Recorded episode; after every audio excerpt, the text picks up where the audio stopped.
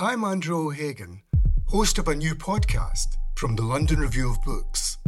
It's about the bloodiest and most controversial event of the Falklands War the sinking of the General Belgrano. Margaret Thatcher was accused of a war crime.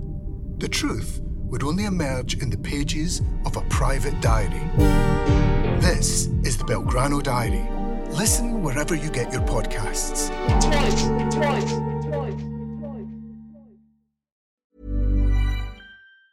Quality sleep is essential. That's why the Sleep Number Smart Bed is designed for your ever evolving sleep needs. Need a bed that's firmer or softer on either side? Helps you sleep at a comfortable temperature? Sleep Number Smart Beds let you individualize your comfort so you sleep better together. JD Power ranks Sleep Number number 1 in customer satisfaction with mattresses purchased in-store. And now, save 50% on the Sleep Number limited edition Smart Bed for a limited time. For JD Power 2023 award information, visit jdpower.com/awards. Only at a Sleep Number store or sleepnumber.com.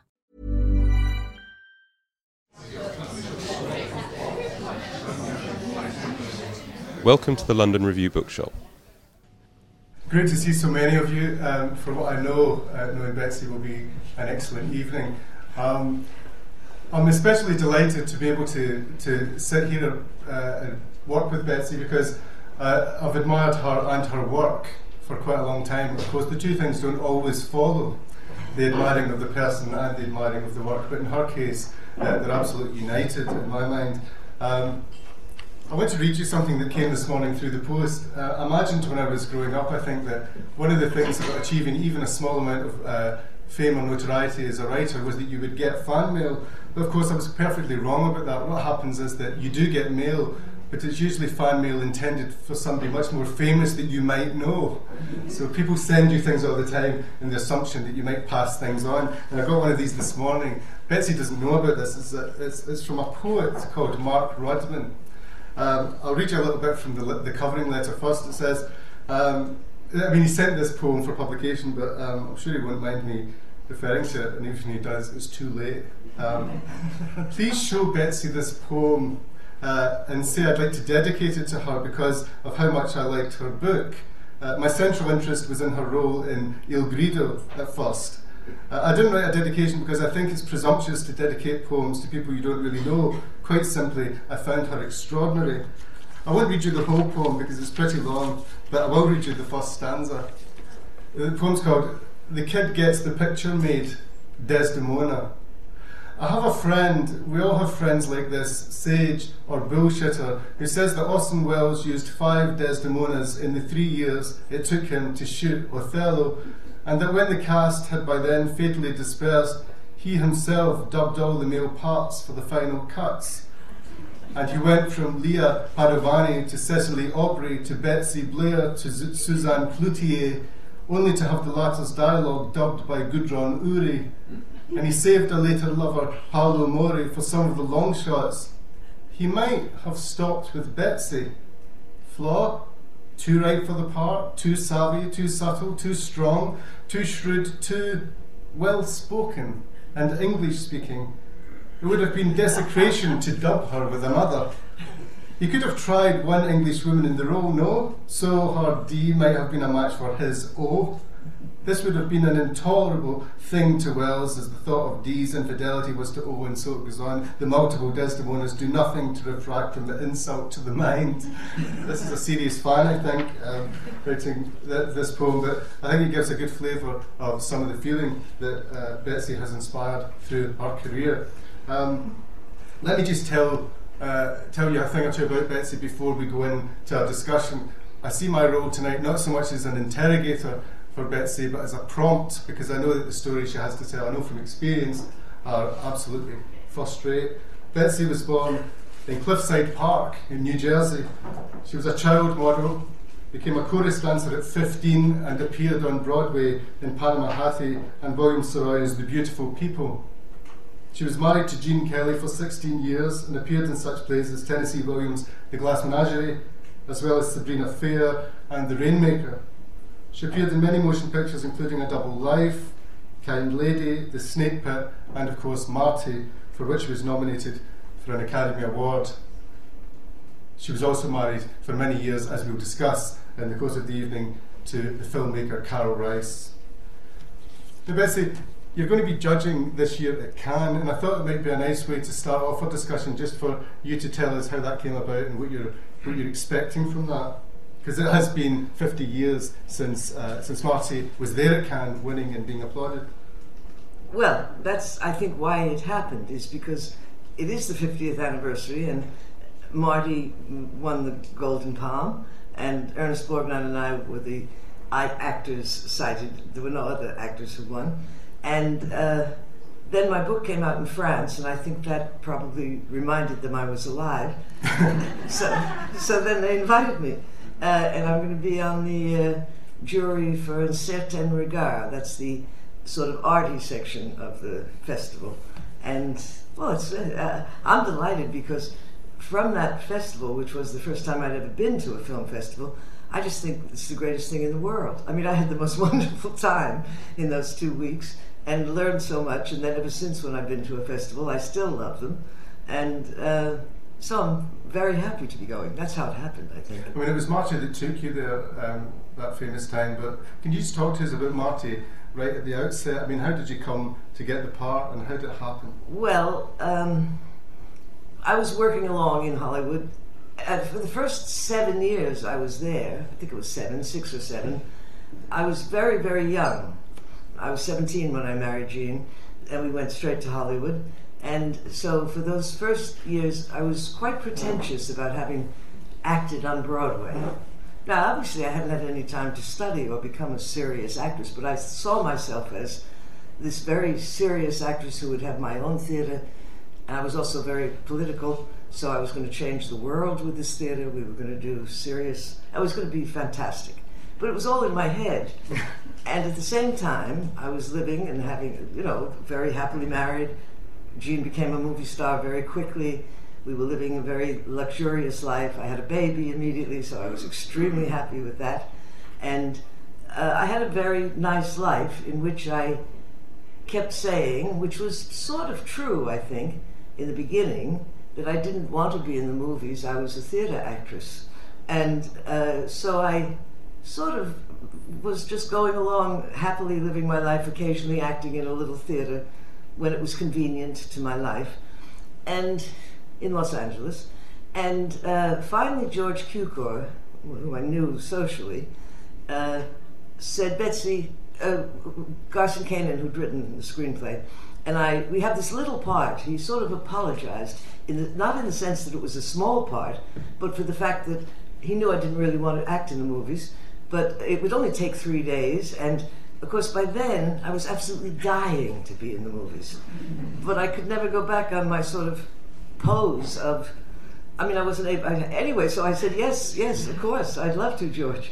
So I was in uh, a double life eh, for three days, uh, shooting three days. During those three days, there was an extra uh, playing a journalist uh, who, Garson Kanin, who was a playwright, knew as a young playwright, thought he was very talented, knew he was starving, so he got him a job as an extra. Luckily for me, it was the same time I was shooting, and that was Paddy Chayefsky, who eventually, after a few years, went back to New York, started to write plays for television, wrote Marty among them, and was immediately brought to Hollywood and they were going to make Marty, the director of the television, and Paddy Chayefsky, United Artists. So it seems Paddy said on the airplane, I know a girl who could play Clara. And uh, he said, me. And Delbert Mann, I'd been in a television play for Delbert Mann playing a rich college girl. And he said, no, no, no, she's too young. And, she's too, and Paddy said, no, she can't be too young. She had a kid when I knew her. She already had a child. So I did get to go and audition. I auditioned and I auditioned and I auditioned, read for them. And finally, I did get the part. Actually, Burt Lancaster was one of the producers. And when I left the third, after the third reading, the secretaries whispered to me, I think he got the part, the great stone face had a tear in his eye. that was that was Burt Lancaster. Uh, so I did get the part, And then I got the phone call from the producer saying, Betsy, you'll have to, because in the meantime, in the meantime, back at the ranch, no, in the meantime, um, the black, the Joseph McCarthy had happened.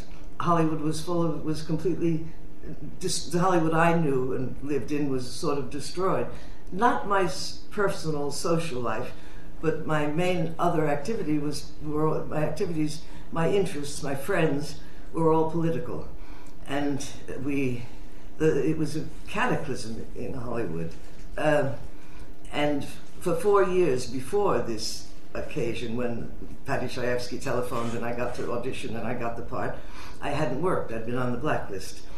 So, and uh, during those four years, I thought I don't need them. I went back to my original. I don't need them. Did, you, did you, say something, Betsy, about how the blacklist worked well, on the ground? In the beginning. Uh, the studios claimed there wasn't any blacklist, and I, we all knew there was, uh, because people kept getting fired, and that was before the subpoenas. That was before they were called to Washington, and the real hell started.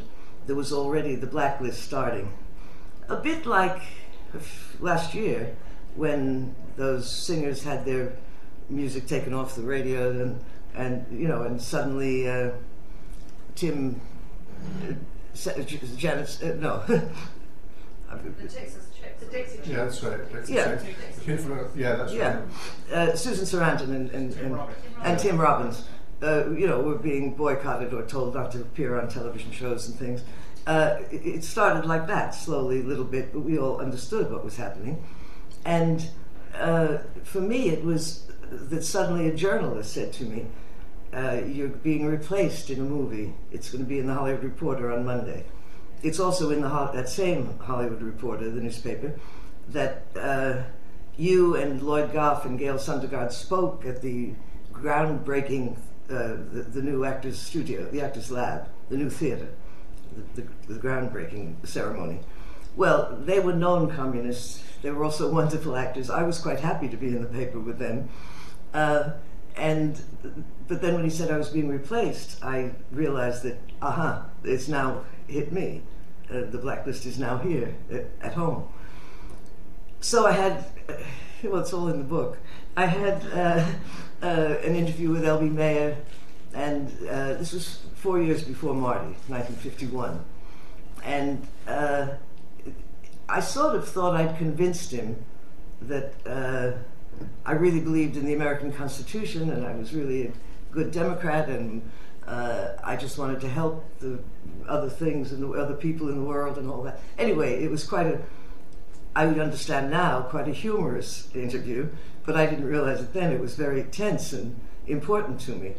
And actually, Gene came and he was the head of MGM, and Gene was under contract to MGM. Gene came after I'd been there an hour. He came from his rehearsal room to rescue me, he thought. And so, and the secretary came in and said, Mr. Kelly's in the outside office. So L.B. Mayer took me out there. He put his arms around, one around Gene, one around me, and he said, well, she's a lovely girl, Gene, and she's as American as you and me. so we, we, thought, okay. Uh, and so I was in that movie. That was a movie called Kind Lady, and that was a, a B movie, a Metro B small movie. And I was in that. But after that, I was blacklisted. Well, uh, he just didn't want to embarrass his star, was what happened in that case. I mean, his star, if I was going to make a public fuss, which I said I would to my agent, uh, and at that time they were claiming there was no blacklist, and if I went to the paper and said, uh, I've been blacklisted, it wouldn't be good for Gene. And that's what they cared about, was their investment in Gene. So anyway, I was in that. And then the four years passed, and I didn't work. I was going to become an archaeologist, or I was going to write a book, or uh, what, I was going to do anything. I didn't need them, I thought. But of course, I was miserable not acting, because by then I'd been in one movie, and another. I'd been in about six or seven movies, each time with a slightly better part. And this in Marty was a great part. I knew. I mean, I knew it was a wonderful scenario. That was the first thing. And uh, so when the producer came and said, You'll have to see the congressman or write a letter, or and that meant you had to name names, and I wasn't going to do that. Uh, I was giving up the part. And I tried not to make a fuss at home, naturally, but uh, I was miserable. And Gene saw that, and he went. He decided he went into L.B. Mayer's office and said, "I'm going to stop shooting." It was no longer L.B. Mayer any, then. It was a man named Dore Schary, who was the next head of MGM. What, what film was he making at the time? Do you remember? Mm, I think it was. No, I don't know. Hmm. It's always fair weather. It was It's Always Fair Weather. I'm glad you know.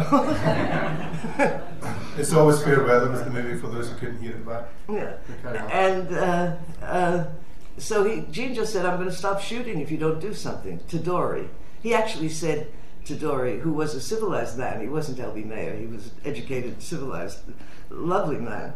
He said, You know her, you play charades with her. You, you know she's not going to overthrow the country. I mean, we have to do something or, or I'll stop shooting. Well, I think that was the important part. So, in front of Gene, Dore Schary called the American Legion in Washington and he vouched for me. So I was in Marty. Well, I thought that meant I was off the blacklist. It didn't. It just meant he vouched for me for Marty. So uh, that's how I was able to be in it. Could we go back to Yes. just the period before um, uh, Hollywood, even? And now we've become so used to the idea of Hollywood stars appearing in stage plays and uh, being uh, very enthusiastic about the idea of appearing.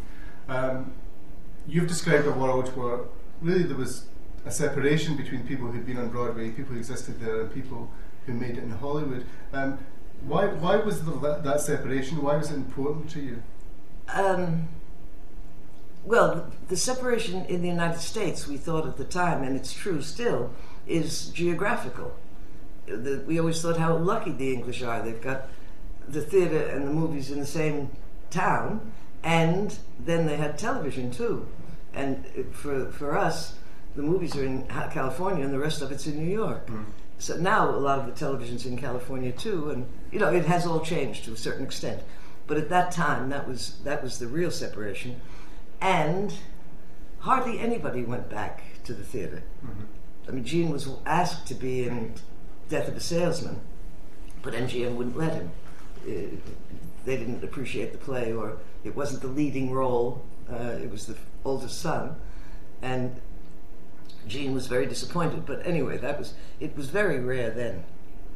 Did you have ambitions uh, to go to Hollywood even when you were in New York? No, not when I was in New York. I certainly did as a child in New Jersey because my whole focus, practically, of show business was Fred Astaire and Ginger Rogers. Because I, I went to dancing school and uh, I was, you know, supposed to, I was sort of the star of the Swift Sisters School of Dance in Cliffside, New Jersey.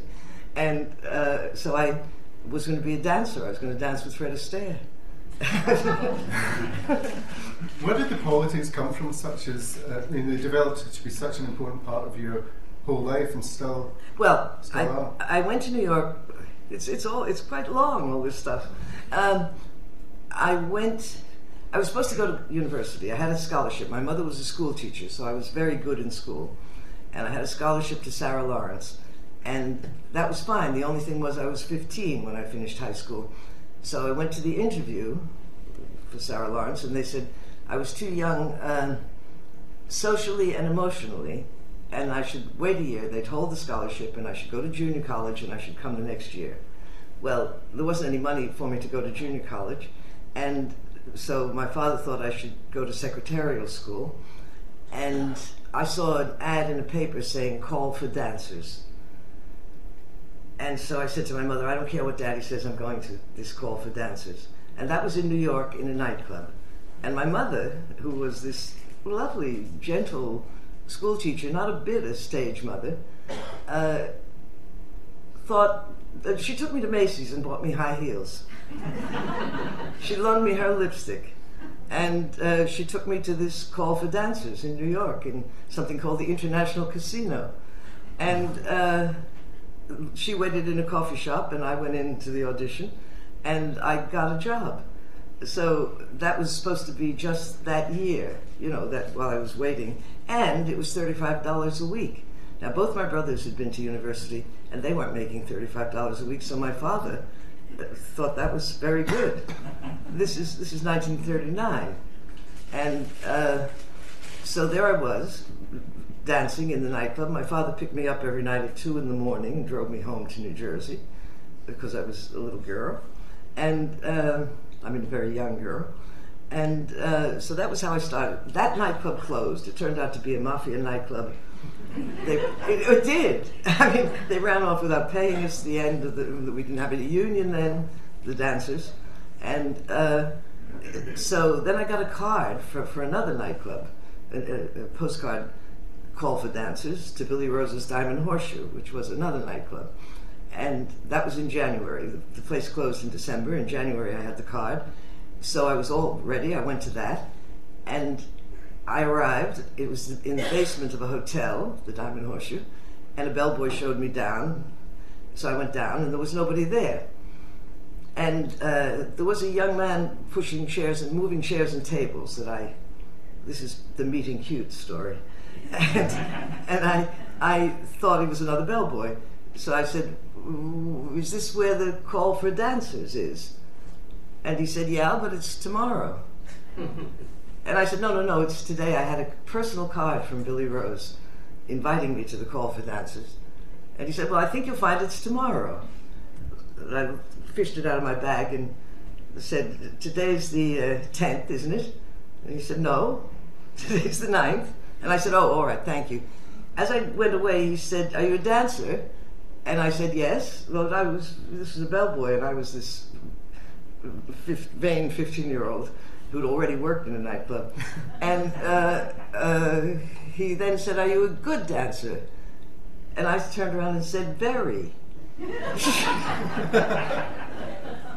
so, anyway, the next day, when I get there, of course, at the right time, on the right day, there's the director, Billy Rose himself, the uh, the costume designer, the stage manager, and the choreographer. And the choreographer is the bellboy, and he's Gene Kelly.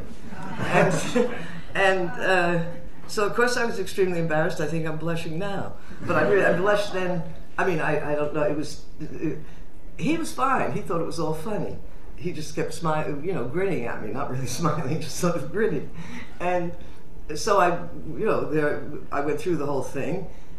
I got chosen. I was in the chorus of the Diamond Horseshoe, and well, I don't know. I was. I didn't know I was in love. I didn't know why I felt so good. Uh, I didn't know why I changed my clothes at lunchtime, my rehearsal clothes. uh, uh, but anyway, uh, there I was. They treated me, he and his friend, who was the rehearsal pianist, who was a playwright, uh, not, not a successful playwright yet at all. I mean, he got killed in the war, so he never was. But um, they took me, I, they, I was like their kid sister.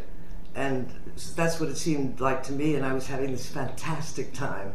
And they were showing me New York, and they said I wouldn't need to go to college. I, they'd, they'd educate me, and it was all wonderful. Um, and of course, being with these people who were grown ups, they were 28 and 29, and all their friends were about that age, and I was hanging around, I was uh, taken along with, and so I was listening all the time to all this conversation. All these people who were actors and playwrights and writers, and uh, they seemed to me to know everything. Well, naturally coming from New Jersey, they did. They were interested in, no, they were interested in poetry, they were interested in history, they were interested in art, they were interested in, I mean, they were interested in everything. So I really, in, uh, you know, six months, got a very, uh, not just concentrated uh, education, and also got to see and love New York. Um, and, but there was one of the actors, Lloyd Gough, they were all left wing, and he invited me after a few months if I wanted to come. He had there were Marxist classes in his apartment, Tuesdays and Fridays. And so uh, I, of course, wanted to go. And I was, I was eager to learn. I was ready to learn. My mother was a true democratic, I mean, really good woman. My father was a Republican. So I'd always heard all that at home when he said, You're just canceling out my vote, and she would just smile. and, uh, uh, so I had a good grounding in the American Constitution from home. And on that, with the Marxist classes, uh, I was ready to. I thought this seemed like the, the best possible world, the best possible future, the best possible. How lucky I was to be able to learn about all this. Uh, I remember Lloyd had once said to me before he asked me, he said, uh, So, what about the Spanish Civil War? And I said, What? When was that? and he said, What did they teach you in history class in Cliffside? I said, They didn't teach me that. I mean, I'd never heard of the Spanish Civil War. And I graduated in 1939. Uh, so, anyway, that was how the left wing started. Um, in Hollywood, um, at the house in North Rodeo Drive, I mean, you describe very well in the book a sense, a constant sense you have of being lucky, uh, being well favoured, of it being a wonderful time, a sort of dream. Um, I just wondered if you could describe for the audience, uh, in lieu of their reading the book, um, what was so magical about that house? I mean, the parties, the Sundays. Could you just talk about that? Well, I can talk about it, but I can't really say what it was or why. Um, it was a wonderful period after the war. Well, it was during the war, and then we went back to the east while Gene and Gene went into the navy. But then when we came back, that period from '45 until uh, until McCarthyism was a sensationally optimistic, uh, fulfilling, uh, wonderful period where uh, life, not just in Hollywood, but in New York, but all over the country, I think. It must have been it was probably much harder here. I remember when we came here the first time, I think in 50, it was either 50 or and there was still rationing. And, you know, it was shocking, to, surprising to us. Uh, and so it wasn't the same here. In America, it was a kind of explosion of uh, energy and uh, good fortune and for everybody. Now, in our house, there was Gene, who was a really nice, regular fellow. He wasn't uh, bedazzled by being a star at all. He was just uh, loved to work, loved the fact that he was succeeding in what he really wanted to do, which was to bring dancing to everybody, that everyone should have this joy, not just people who went to the ballet or the opera. But that, and that was, he was equipped to do it, he was capable of doing it, and he did it. And that really made him happy. He was also, you know, a nice he was no longer a practicing Catholic, but he'd been brought up as a nice Catholic boy, and he'd been poor, so he wasn't a bit star. He wasn't a bit Hollywood. He didn't go Hollywood at all, and certainly I didn't. I had more, uh, maybe more neurotic reasons or more egocentric reasons. I didn't want to. I didn't want a swimming pool. I didn't want. I didn't want to look like a rich lady. I didn't want. I had my causes. I had my things that I believed in, that I wanted to work at. And I knew that I was lucky that I was living this luxurious. I mean, not luxurious like five servants, but certainly luxurious. I mean, lots of people had but five servants, but, but amazing parties are described. I mean, well, people singing and just you know. Well, the parties. I don't know how I. It was. It just grew out of how we were. We, lots of people were musicians. There were people who played the piano everybody that was involved in this in the musicals used to come. Uh, this, you know, name, be, name names. Well, I know you're not keen on naming names, but in this occasion, perhaps but us one. Be, there'd be the evening would be sort of the Saturday would be probably a volleyball game or a ping pong tournament or something in the late afternoon. And then there'd be drinks, and then there'd be supper, and then there'd be uh, charades we were the champion charade players, uh, and uh, we played the racing one, the one where somebody's in the middle with the same list and the teams run back and forth. And I mean, it was fantastic. I mean, it was so much fun, so much uh, laughing and falling around, and people getting furious. And I mean, it was really good. And then after that was the best part when either there were people who entertained, like Betty Comden and Adolph Green, who did an act who would uh, be funny. There was a, there's an actor named Elliot Reid, Ted Reid, who was the funniest man I've ever seen, who did his characters and accents, and and then there would be the singing and dancing. Now the singing might be Judy Garland. Uh, it, it, might be uh, uh Noel Coward. It might be even when we had a party for the NAACP, it was Paul Robeson. But that was more that was a more formal party. Mm-hmm. That wasn't a regular Saturday night. The regular Saturday night was everybody doing everything. The rest of us standing around the piano, shouting and singing, mm-hmm. uh, just for fun, just for ourselves. Mm-hmm. But then, then Gene might dance. There was a dancer named Carol Haney who became a star on Broadway afterwards, who was a great dancer, and they would improvise and dance. So you just pulled things back and danced in the Uh, yeah, yeah. Well, the living room, you know, the piano was on one end and the couches were along the walls, and yeah. Uh, Fantastic. and Sunday there'd be the volleyball game in the afternoon, and then a, a 16 millimeter movie at night Yeah. with supper in between. But at the same time as that was all going on, there was the looming difficulty of the blacklist. I mean, did, did the blacklist really, in a sense, put an end to all that? It didn't put an end to it in our house. It put an end to a few of the people who used to come, because uh, Hollywood split in in half uh, very clearly. The people who cooperated with the committee were. You didn't have to say you're not welcome. They knew. They didn't come. Um, um, and so, and we didn't lose anybody very close to us, but a few people were no longer there. But uh, it didn't. I mean, I always had to say that although I was unhappy to be blacklisted, I was unhappy not to be able to act. It didn't change my life physically. I didn't suffer because I was married to Gene. I lived in the same house. I had the same advantages I'd always had.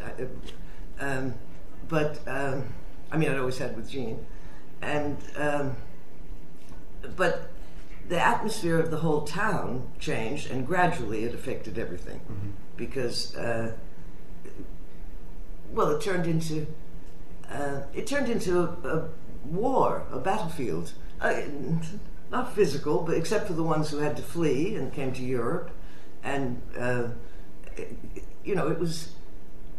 Yes, you hated them. You hated them. And you, I, Kerry, my daughter, remembers she would come home from school, and this television was a little black and white thing then, and and she'd find me glued because it was all broadcast when it was the Hollywood people, and that's why McCarthy turned to Hollywood. I mean, Hollywood was not a hotbed of communism. There were communists working in Hollywood, yes, and they were working for all the good things, all the good American necessities, the, against racism, for the unions, for women, for I mean, just the usual left-wing causes. And I mean, nobody even dreamed of a national health service then, but uh, or, or that would have been on the agenda. You mentioned Europe, and I want to get to your European adventures. But certainly, at that exact moment uh, when this was happening in Hollywood, you were already moving towards Europe. I mean, you came to work in Europe at that, at that period, didn't you? Well, I, I well once one Sunday the phone rang at lunchtime and it was Orson Welles calling from Paris, and I happened to answer the phone, and he said, "Betsy, would you like to come to Europe and be Desdemona to my Othello in my film?" So I said yes. I'd already been. Charles Laughton had Shakespeare classes uh, one or two years, and I'd been to his classes in his house in the evening, and uh, he was very encouraging to the Americans about how our English was closer to Elizabethan English than the Queen's English. Uh, and so he encouraged us. He said we didn't have to worry. We were all very worried to speak Shakespeare. But anyway, but for Orson, for a movie, I was, I, yes. So I did come by myself. That was the first time I came to Europe by myself. I mean, that was mired and difficulties all the way through, wasn't it? Could you just talk? I mean, we've already heard from the, our friend Yes. before about the, Yes, many, yes. the many Desdemonas. but Well, can you give us I the- mean, I didn't know there'd been one before me uh, until I got to Rome, which is where I flew to meet him and meet them. And uh, uh, then I learned that they'd already been shooting, but they had to stop because he ran out of money, and that there had been a different Desdemona that was Lea Padovani, and that she had said that she'd sooner sell flowers on the Via Veneto than work with him again. and, but I mean, I didn't. I, that didn't bother me. And uh, uh, so I was fitted for the costumes. So we were going to shoot in North Africa, and I loved. I mean, it was wonderful. I, the Italians. I mean, I just loved the whole thing. Uh, I ended up with a blonde, blonde, you know, sort of bleached, not very, but blonder, because in black and white, my hair, which was fair, were red. Titian uh, didn't it photographed dark, so uh, he thought Desdemona should be blonde. Mm. And so I had the wig and the beautiful costumes. And then I flew to North Africa with. If you're looking for plump lips that last, you need to know about Juvederm lip fillers. With Juvederm Volbella XC and Juvederm Ultra XC, your lip look, whether it's subtle or bold, can last up to one full year with optimal treatment and no additional maintenance. Find a licensed specialist and see if it's right for you at Juvederm.com today. That's J U V E D E R M.com. Add fullness to lips in adults over 21 with Juvederm Volbella XC or Juvederm Ultra XC. Do not use if you have severe allergies or a history of severe allergic reactions, or if you're allergic to lidocaine or the proteins used in Juvederm. Tell your doctor if you have a history of scarring or taking medicines that decrease the body's immune response or that can prolong bleeding. Common side effects include injection site redness, swelling, pain, tenderness, firmness, lumps, bumps, bruising, discoloration, or itching. As with all fillers, there's a rare risk of unintentional injection into a blood vessel, which can cause vision abnormalities, blindness, stroke, temporary scabs, or scarring. For full important safety information, visit juvederm.com.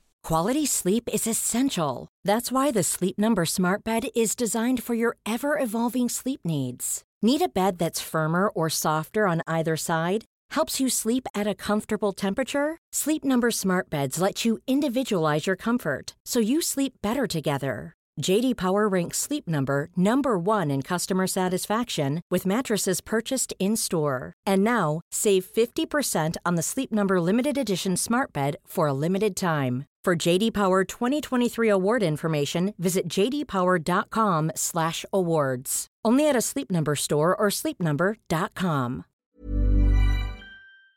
The, the crew with the others and uh, had a wonderful time for I don't know, about three weeks, I think, four weeks. I only shot two days on the ramparts when my Lord Othello arrived, and uh, sort of long shots, and just, well, I think, one greeting each other. But, uh, and then mostly I would borrow a bicycle and go and watch the shooting and, and deliver the mail, and I was having a very good time. And uh, then we stopped shooting, and then uh, I got a message in my hotel room to uh, be ready to leave the hotel at 11 o'clock the next morning uh, to go to Cas- Casablanca. I was going to go see Orson. This is from one of the producers. And uh, so the car was there, and I went, and Orson was in bed in a hotel in Casablanca in white silk pajamas, rather grand. And he said, uh, Betsy, I have no money again, and I know you don't want to hang around Rome because you have Gene and Kerry at home, and uh, so. And I'm sorry we never got to the real scenes, but we'll have a wonderful time in Rome when we get to the real scenes. And we had discussed the characterization, and she was to be this revolutionary girl in oh, Venice because she had made done this revolutionary thing. She'd married the black man. She, so we had this conception of the character that I thought was very good. And uh, so we'll have this great time in Rome, and I'll let you know as soon as I have the money. And oh, can you buy your own ticket just to go back? I'll, I'll you'll get reimbursed. So I, of course, and I was so sorry for him running out of money. I said, of course, Orson. Yes, Orson. Of course I will. That's all right. Uh, so I flew back to California, and for a while it was fine. People would say. Uh, I heard that Cecile that he was talking to Cecile Aubry. I think, oh, I see. Well, Cecile Aubry was the girlfriend of the Pasha of Marrakesh. Maybe he has to do that. Maybe he to get the money. Uh, well, that I would understand that. That's all right. He's a great artist. It's all right. Uh, but that was, you know, that was what I didn't. I wasn't very happy, but I, it was all right but eventually, uh, it wasn't Cecile Aubry, so then I thought, oh, he's, he's going to get the money and I'm going to go back. And then it was Suzanne Cloutier, mm. and she was actually shooting. And two years later, I was in Rome with a friend, a woman. I was standing on the street corner, and my loyal friend were looking at a photograph of, on the cover of Paris Match of Suzanne Cloutier as Desdemona. And my loyal friend says she has very cold eyes. and, and I say, well, yeah. And the voice says, hello, Betsy, and it's Orson standing behind us in us.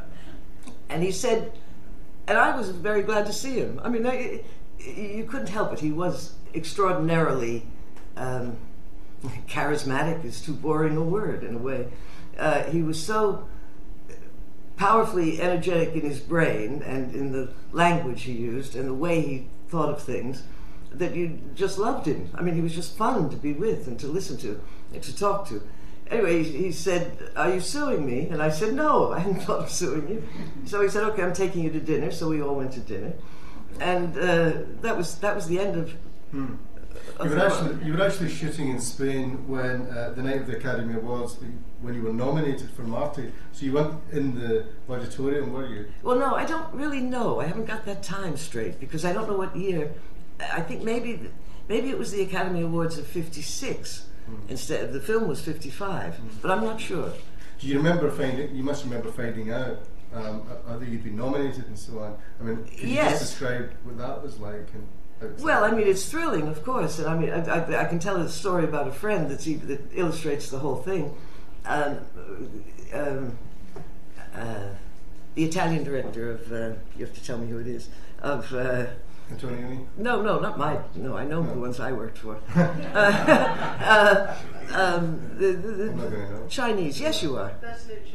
Bertolucci. Yeah. So Bertolucci is nominated, and he's in Hollywood and a, another friend, Citto Maselli, an Italian director, good friend of his, and they're all young communists together and all sneering at Hollywood and Academy Awards and prizes and the whole thing. And our, Rai, the Italian television, asks Citto Maselli to comment the night of the Academy Awards to do an interview with Bertolucci uh, there in Hollywood. But he's in Rome, and so he does, and he says, but but but you, you listen. What are you doing there? How you, I mean, you we always said that it was useless. That these prizes meant nothing, and that the Academy Awards, particularly in Hollywood. And Bertolucci said, "Yes, Citto, but you don't know how exciting it is." and of course, that's the truth. You can have any theory you want, and yeah. when you're nominated, uh, yeah. all the theories fly away. Yeah. I wonder if you can just take us in further into that European period, um, and perhaps talk about the end of your marriage to Gene. Um, uh, yes. Perhaps including the story about walking across the park and the people queuing up. You know the one? Yes, but I mean, they're going to be dead. It's no use if they buy the book. They're going to yeah, love, they'll love it. There's plenty more about that. You're telling them all the good things. uh, uh, no, it was. I can't explain the end of my marriage.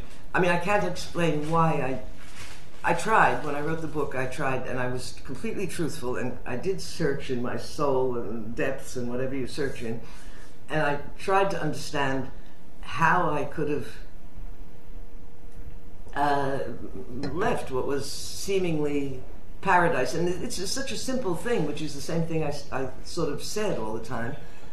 I grew up, and and uh, I was a little, little girl, and he loved this perfect, pure little girl, and he wanted me to stay like that. Now, uh, he didn't want me consciously. He wanted me to grow up. I mean, it's it's impossible to explain.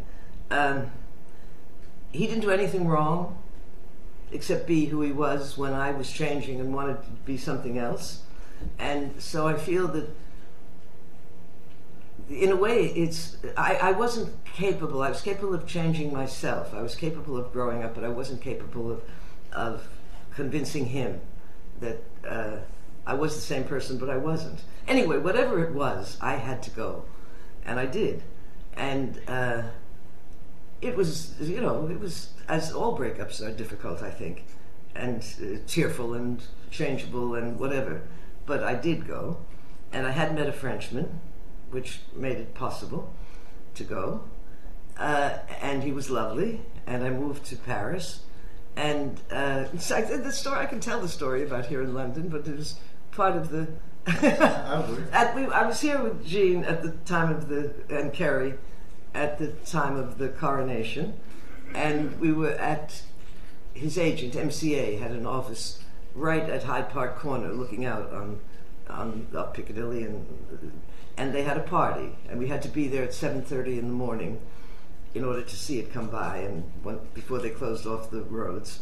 And uh, it was champagne and smoked salmon and all that, and it was all very grand and fun. And I'm on the balcony with Kerry, holding her on the balcony. She's about seven, and I'm explaining to her that she must look very hard because this is the last time that this will ever happen in the world. now, this is from the Marxist point of view, you see. and from knowing nothing about England. You know, I mean, you know, not, not nothing, but practically nothing.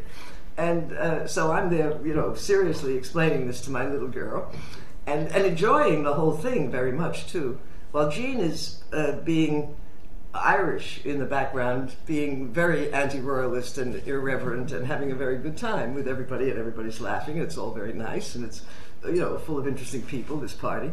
Anyway, that was, but on the way there, we had to be there at 7.30, and we, we were living in a house on the other side of, of, the, of Hyde Park corner, of Hyde Park, and, um, do I mean Hyde, Hyde Park? Yes. Yeah. Uh, yes, and uh, not Marble Arch, no, Hyde Park. And we had to get across. And as we came across, there was a great crowd already, and the square was full of people. And we came across, the three of us, to get to the building on the, on the Piccadilly side. And uh, there were a few drops of rain, and a few people recognized Gene. And people said, Glad to have you here and uh, you know, people glad to see you and how nice you're here for our big day. And and he he's smiling, and we were all smiling, and uh, and then there was a bit more rain, and then somebody started to sing, uh, and so then everybody was singing, singing in the rain, and then we're sort of. You know, the way is parting a bit and it's raining a bit more, so we started sort of running a little, skipping across, running across. Uh, and they're all singing. And when we get to the doorway to go into the building, uh, Gene turned around and did a little pirouette, sort of, and a little thank you bow, and it was a sensational moment. and uh, we went up in the lift to the sixth floor, and you could still hear them singing when we got to the top. So, I mean, it was just a yes, it was a very nice moment. I'm very keen uh, to get in quick time to, to questions because I know many of you will have them. But, but I mean, despite uh, Betsy's anxieties, there's so much in this book that we could really be here for four hours and still not touching so much of it. We're having to jump through whole periods. So when you read the book, you'll see uh, how rich some of it is. Um, I want to go though. Um, jump ahead a little bit because uh, I don't want to have got to questions before talking about Karel and your period in London and how you um, really had another life, um, a life that started in, in London. I wonder if you could just lead us into that. Well, you mean skip the skip Europe? skip Europe for now. I'll let yes, you okay. I mean, Antonio. Everybody can ask about that if you want to, but I just want to cover it okay. this way first. Uh, well, well, I had met Karel. Um, I met him once. I, I, met him, and then I met him again, and then um, I came to London to be in a play, and I was a friend of Lindsay Anderson, and I met him some more, and, and then, uh, um, you know, I was a judge at a Festival and Tour of short subjects, and he had a short subject there which won, and I had fought for it. You know, had a big deal, a big fight with the with the other members of the jury. It was because it wasn't dubbed. It wasn't translated. It had no subtitles. So I had to explain what it was about. It was We Are the Lambeth Boys. And, uh, well, I eventually won this battle with the other jurors, and he did win the prize. And uh, so I sent, uh, you know, he, he, sent me a photograph. Of that, I mean, he wrote a note and just, I mean, we knew each other for, I don't know, two or three years casually like that.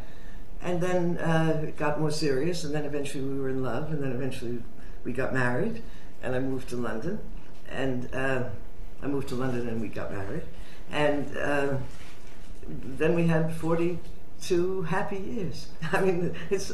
Uh, we spoke yesterday when we were having a natter about all this. About um, I felt very strongly that, of course, I don't know about uh, North Rodeo Drive, but I know that up the road in North London, you and Karel together created a sort of community, an idea of people coming around the table. Um, it wasn't perhaps as vigorous and there weren't as many uh, games of badminton or as musical, but there was a certainly this uh, tradition there um, that you both maintained of encouraging young people, encouraging artists, and there was a lot of people around the house. Is that something you'd always wanted? I didn't think of it consciously ever, but I guess it is because otherwise it wouldn't have happened. But I also had to accept. I, mean, I have to uh, uh, understand. People say to me, "Oh, it was you that made the atmosphere," but it wouldn't have happened if Gene hadn't wanted it, and it wouldn't have happened if Karel hadn't wanted it. Mm-hmm. Um, you know, it was. Uh, I think maybe Karel changed a bit when I with me. I don't know because I know that when I first knew him, I was always one for going out. You know, you go out, you do things, you see everything, you go to everything. And Karel was much more sort of wiser and and quieter and more inclined to also stay home and read a book and uh, go to the galleries and and come back, not go out to lunch, come back home. Oh, you see, I guess maybe being a film director, you're away so much that he liked to be home. Well, I realized, especially now that I'm alone, I'm like I got more like him. I like to be home. Uh, mm-hmm. I don't. I see my when I go to New York. I see my friends. They all still run around all the time, see everything, and I think, oh yes, I would like to go see that, but maybe I'll go some morning in the week. I don't have to go to the opening. You know, it's. Uh, I have changed. I've become more English, and I like it. when, during your time with Karel, obviously uh, a whole different world of cinema.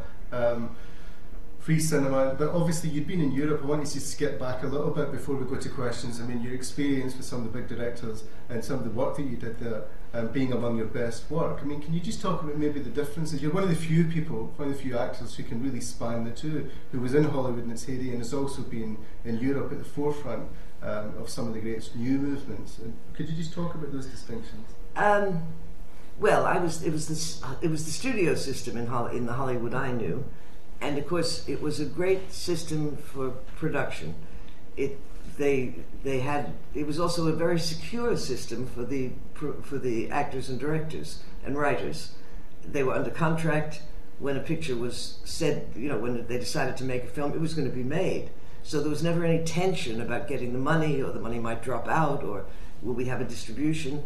It was a monopoly system, but it really worked for the good of the of the community uh, the whole community, including the, all the technicians and all the, uh, they worked. Everybody worked. Everybody who, you know, not actors. There were always too many actors, but uh, if you were under contract, you were secure, and it made. They had also had to produce a lot of films when they still had to own the theaters, because in Cliffside, New Jersey, it'd be four films a week, double bills that changed once a week, so you could go in the beginning of the week and see two films, and then Saturday you could see two more. So that was a lot of movies to produce.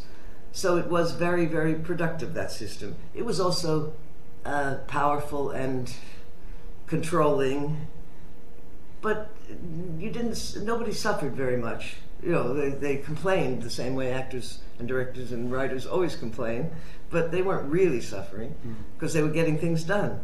Um, now, I came to Europe and discovered that I thought I, I thought the great atmosphere that I found on the sets was because they were so small. The crew was small, and people all knew that it was precarious, and so it was all in all together, making this thing together, much more than in Hollywood, where the electricians and the, they were sort of studio standby. They were there, not standbys. They were studio fixtures, so they didn't care much about each film, whereas I found in Italy that everybody cared terribly about the film you're making. And that was extremely uh, agreeable and, and interesting. Mm-hmm. And uh, was it possible in your mind? I mean, you had a, I mean, you part of a production company in Europe. I mean, did you see an opportunity in Europe to marry, if you like, your aesthetic and your political interest? Did you feel that cinema, cinema was potentially much more political in Europe at that time? I don't think I ever thought of it in those terms and I don't know that anyone I did. Probably the Italian filmmakers, the the, the serious, uh, they did. They, but um, no, everybody was always in in every country, and everybody who wants to make films is looking for a good story. Mm. Uh, of course, you want it. You only are attracted to the things that express your view of the world. Mm-hmm. So the left wing finds things that uh, that interest them. For example, I mean, with Karel, I mean, when Karel makes a film like Saturday Night and Sunday Morning, didn't you think, oh, there is some sort of rhyme to this because that, in some ways, is a film like Marty. Yes, oh yes, uh, uh, yes. No, uh, no. What I thought when I saw Saturday Night and Sunday Morning, which was before I, he made before I knew him, um, was that it was wonderful. You know, oh yes, and and you do. You, you, I didn't actually make a connection, Sure. a theoretical connection, in any way. But that's the reason. The reason I loved the screenplay of Marty was probably the same reason I loved Saturday Night and Sunday Morning, mm-hmm. um, because they were very, very good. They were wonderfully made mm-hmm. too mm-hmm. both both the screenplay and the movie, and uh, and they were the area the world that I wanted to see on the screen. Do you think, I mean, before just. It, it was it, what I'm trying to say is that it was wasn't theoretical, hmm. it wasn't conscious, it was intrinsic. Sure, sure. Given that experience and the experiences described in the book, do you feel that there has been a sort of coarsening of relations? I mean, we talked yesterday about whether we discuss politics, and I think it would be nice to at least discuss it a bit, No, it because you have got a perspective on this. Um, the, the Europe that you came to and its attitudes to America are very different from the attitudes to America that exist here now, no? Yes, yes, completely different since since since well, I guess since Vietnam. Uh, but, that even Vietnam didn't change the emotional attitude toward America. It was critical. It, was a critical attitude, but it wasn't hating it like now. Uh, and certainly for me, when Nixon was reelected, I thought maybe I'm not American, but I, I recovered. I realized I am.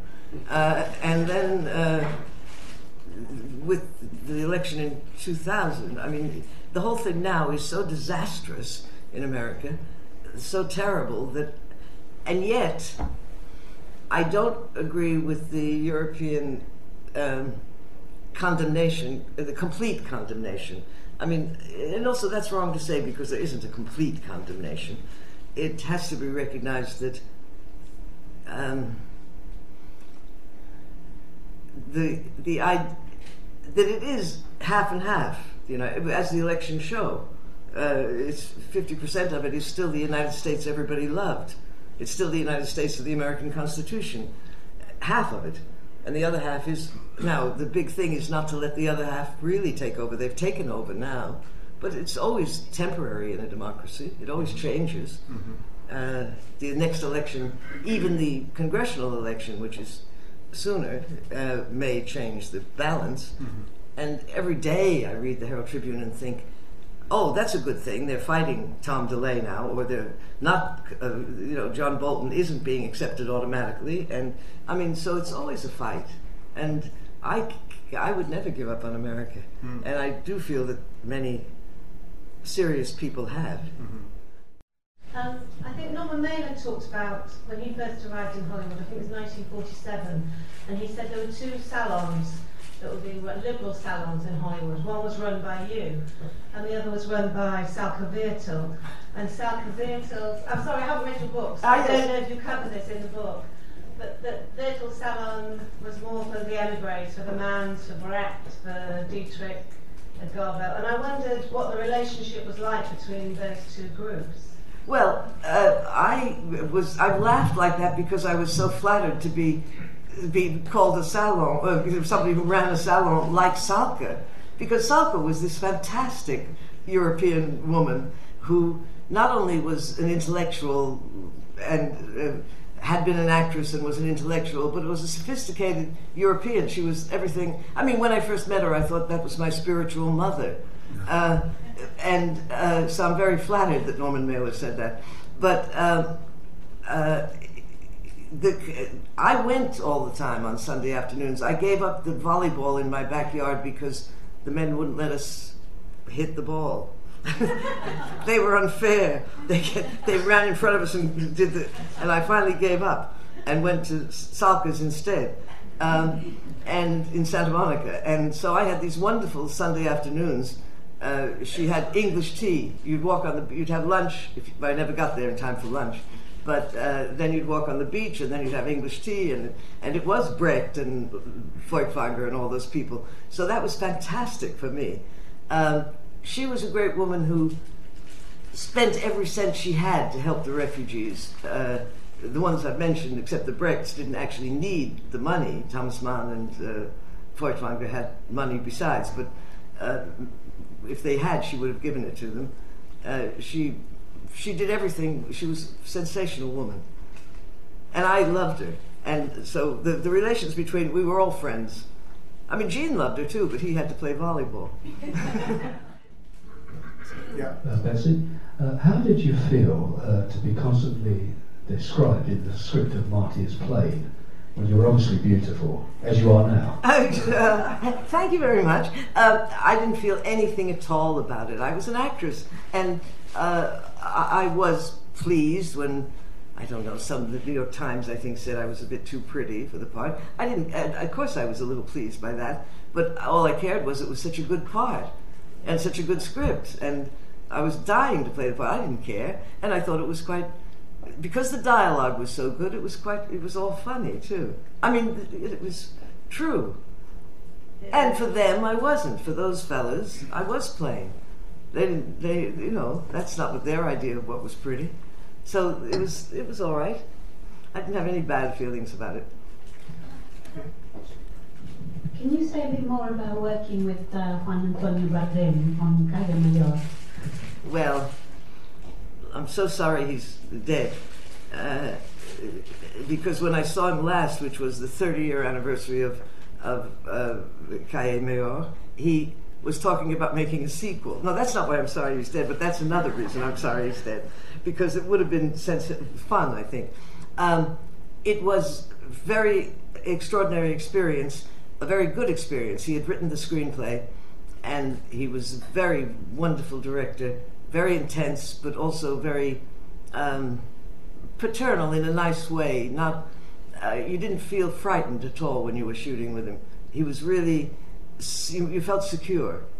Uh, and then it, the adventure of that shooting was that he was suddenly arrested, and Franco was still there, and he was a communist, and so he was taken away to jail, and the shooting stopped.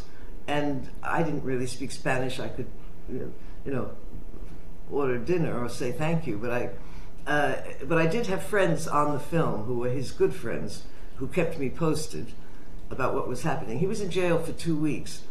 The film stopped shooting. There was a great running around of trying. You know, the producer would say, uh, "I'll get another director. We have to go on. Juan Antonio wants us to shoot to the film to be finished. Uh, uh, I'll get Rene Clair or I'll get Jules Dassin." Well, I knew that Julie Dassin wouldn't do it. You know that he wouldn't step in for his comrade that was in jail. Uh, but I didn't know about Rene Clair, so I got frightened and said uh, I-, I couldn't do it unless Bardem himself told me to continue shooting. I, I couldn't do it just by you saying it. It's not that I don't believe you, but I couldn't. Uh, so he arranged to take me to the jail. And Bardem did say, Betsy, I do want the film to be finished. And, but I knew he, uh, I just knew he didn't mean it. I mean, I just knew he was, he, he couldn't say anything else. So I, well, it was quite funny because I'd worked very hard in Europe. Every time I started a movie in Europe, I knew that everybody thought this was going to be somebody from Hollywood. Uh, the crew, the dressers, the, you know, and that she's either going to be difficult or she's going to want too much or she's going to. So I'd always, I, I'd never been a movie star. I'd only been a lead in one movie and that was a little cheap movie, Marty. There was no, you know, it was not. So I'd never actually, I didn't have anything to say, oh, it was better then, anyway, although I'd seen it all with Gene. But uh, so I'd always tried very hard not to be. But then I suddenly decided the only thing I could do in this case was to be difficult. So I became a very difficult actress. I wouldn't speak to the producer, I wouldn't answer the phone. I wouldn't, you know, they'd send somebody around to say, you have to come in because we have to start shooting, we have to start talking about it, we have to start. And I wouldn't speak, I wouldn't do any, I just wouldn't do anything. I just wouldn't cooperate. In the meantime, I'm talking to Paris and the Spaniards there, and they're all saying, don't, don't shoot. It's the only hope is that the producer will, if he can get someone else to do it, direct it, and you'll shoot, then he'll stop trying to get Bardem out of jail so you mustn't stop. So, so I, I didn't. And uh, so eventually, I think there was a French co-producer, and he came from Paris, and I think he had some influence. I had called the American embassy. I had gone to see the cultural attaché because I thought maybe if I'm in an American, I'm in a movie that stopped shooting, they can do something to help. Uh, I'm an American citizen. So I went to see the cultural attaché, and he said, uh, So is it an American film? And I said, No, it's a Spanish French co production. And he said, Oh, well, then we have nothing to do with it, but thank you for coming. Um, uh, you know, if you need anything else. So later, when I had my fi- uh, FBI file, I discovered that that whole conversation was reported and that it said I was known to consort with communists and keep an eye on me. so I was I was appealing to the to the same people that were reporting on me. Um, so I think the French producer had the French embassy may have had some influence, but I don't know that for sure. Just that after two weeks he was let out of jail. We did finish the movie, and uh, that's I mean he never talked about it to me at any rate. Because I had said when he first asked me, I said, "Oh, I can't come to Spain. I'd love to be in a movie for you, but I can't come to Spain while Franco's there." And he just said, "Betsy," and I, I did understand that I was this little American saying, "I won't go," to, and he was fighting the whole time. He was living, fighting. His whole life was that fight. So I did go. Yes. The episode of uh, the Hollywood Nine, or was it 10, 11, or 12, who uh, flew from Hollywood to Washington to stop all this un-American activities. Has always intrigued me because uh, they left almost as precipitately as they came, with their tail between their legs. To Washington? Yeah. Well, it's. I'm thinking of the Bogart, Betty Well, uh, Humphrey. Um, Yeah. The thing is that they went, I don't know how many they were when they went. Gene was among them. And uh, I think they were 12 or 14. Or, uh, and they did speak to congressmen. They did speak to, they did try. They gave uh, conference, press conferences. They did do what they thought, as much as they thought they could do. They came back. It was only Humphrey Bogart who recanted. It was only Humphrey Bogart who said uh, if he'd known there were communists, he wouldn't have gone. Um, but he was, I mean, even his own son has said, I don't know if he got scared for his career or if he changed his mind. Uh, but I mean, he obviously got scared for his career because I don't think he stopped giving money. Uh, he just re- he just disassociated himself from from the accused. So, uh, but it was it was a it was a good effort. It was a well-meaning thing, and they did do some good in that the they had newspaper interviews because they were mostly all stars uh, that went. But it didn't do any good in the long run. But it was only Humphrey Bogart, who had his tail between his legs. How did you feel when Eli Kazan got a Lifetime Achievement Award? Furious.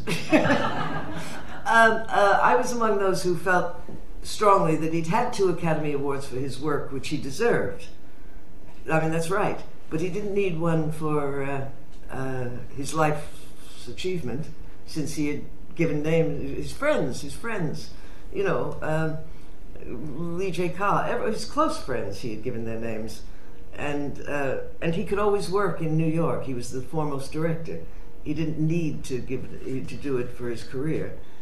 People tell me now, and I did read his book, and his book was very lively and interesting. Uh, but um, he skirted around that, uh, and no, I, I can. T- I'll tell you when this was happening, and there was a committee against in Hollywood, and then there was a committee of some old people around Europe, and John Berry, who was an American director, blacklisted, was wor- was working for that to make a petition to, to make an ad for the New York Times about Kazan and this award, and he said to me. It's funny, Julie Dassin hasn't answered. He doesn't seem to be wanting to be associated with our ad. And we all thought that was very odd. It was because Julie Dassin had his own ad, and his was brilliant because it was about, he wrote a little piece about Benedict Arnold, who was our traitor who had been a war hero, who had lost a leg in the war, and was a decorated war hero, and then became a traitor. And uh, when he was buried, and there was the question of whether he should be buried in Arlington Cemetery as a hero, and uh, Alexander Hamilton said, only his wooden leg should be buried in Arlington Cemetery. so, so uh, Julie Dassin was saying, uh, Kazan's work is, should have the Academy Award, not the man. I know many of you will have questions uh, you'd like to put to, Betty, uh, to, to, Betsy yourself, uh, and please feel free to do that. I know Betsy is delighted to sign books. It is, of course, impossible to do justice in a, just over an hour to a life as rich as Betsy's, but the book indeed does uh, do justice to that life. And uh, please, those of you who don't have copies, buy them here. Betsy will sign them. It will be a great thing to, ha- to have to read now, but also to have on your shelves. A great adornment to any bookshelf. Please get one. Thank you for joining us for this London Review Bookshop event. For more, visit our website at www.londonreviewbookshop.co.uk or search for the London Review Bookshop on iTunes.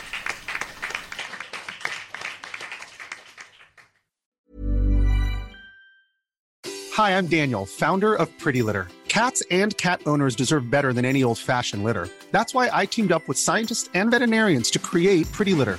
Its innovative crystal formula has superior odor control and weighs up to 80% less than clay litter. Pretty Litter even monitors health by changing colors to help detect early signs of potential illness. It's the world's smartest kitty litter. Go to prettylitter.com and use code ACAST for 20% off your first order and a free cat toy. Terms and conditions apply. See site for details.